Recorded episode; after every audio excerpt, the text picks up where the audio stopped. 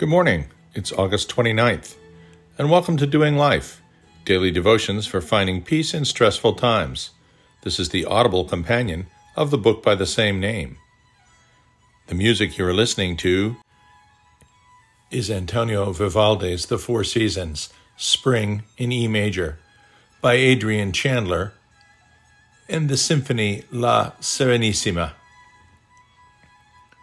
Today's title is Dry Chemical. Therefore, as God's chosen people, holy and dearly loved, clothe yourselves with compassion, kindness, humility, gentleness, and patience. Bear with each other and forgive one another if any of you has a grievance against someone. Forgive as the Lord forgave you.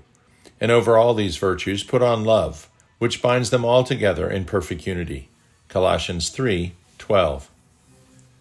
I was making coffee in the kitchen of our medical office the other morning, and as I waited on the Keurig, my gaze fell on the fire extinguisher hanging on the wall nearby.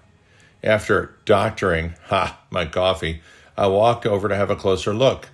It was a dry chemical extinguisher, and the instructions for use were printed right on the front.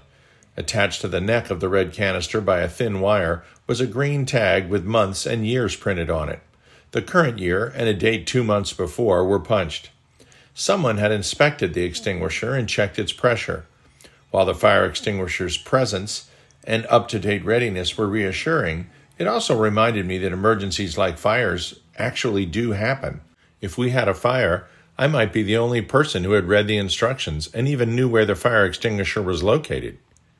People around us have emergencies all the time. Sometimes they actually are physical: a fire, a car wreck, storm damage, injury, or illness. Sometimes they're entirely psychic: a death in the family, a breakup or divorce, a failed exam, a job change, or a job lost. But there will be many opportunities in life for you to be the dry chemical. Often, just being nearby and available to the person affected is all that is needed. Sometimes you may combine that with offering to do whatever they think of that might help. Less often, and perhaps after a time, they may ask your advice, or at least be open to your counsel. Sometimes that may only mean reassuring them that one foot in front of the other is all that's expected for now. It turns out that love is our dry chemical. When people are obviously having an emergency, love means being available and being ready to help. You make sure that you'll actually function in love by keeping yourself up to date. The community of believers to which you hopefully belong, regular study of Scripture, prayer, and worship will do just that. Without any of them, your ability to function in an emergency may decrease like the pressure in that dry chemical extinguisher. Dear Heavenly Father, we love you. We want the Holy Spirit to keep the love of Christ present in our lives at all times, so that we might let you work through us compassionately to help those in immediate need. Thank you for your word, our friends, our churches, and the ability to talk to you personally in prayer whenever we want. We'll stay ready. Amen.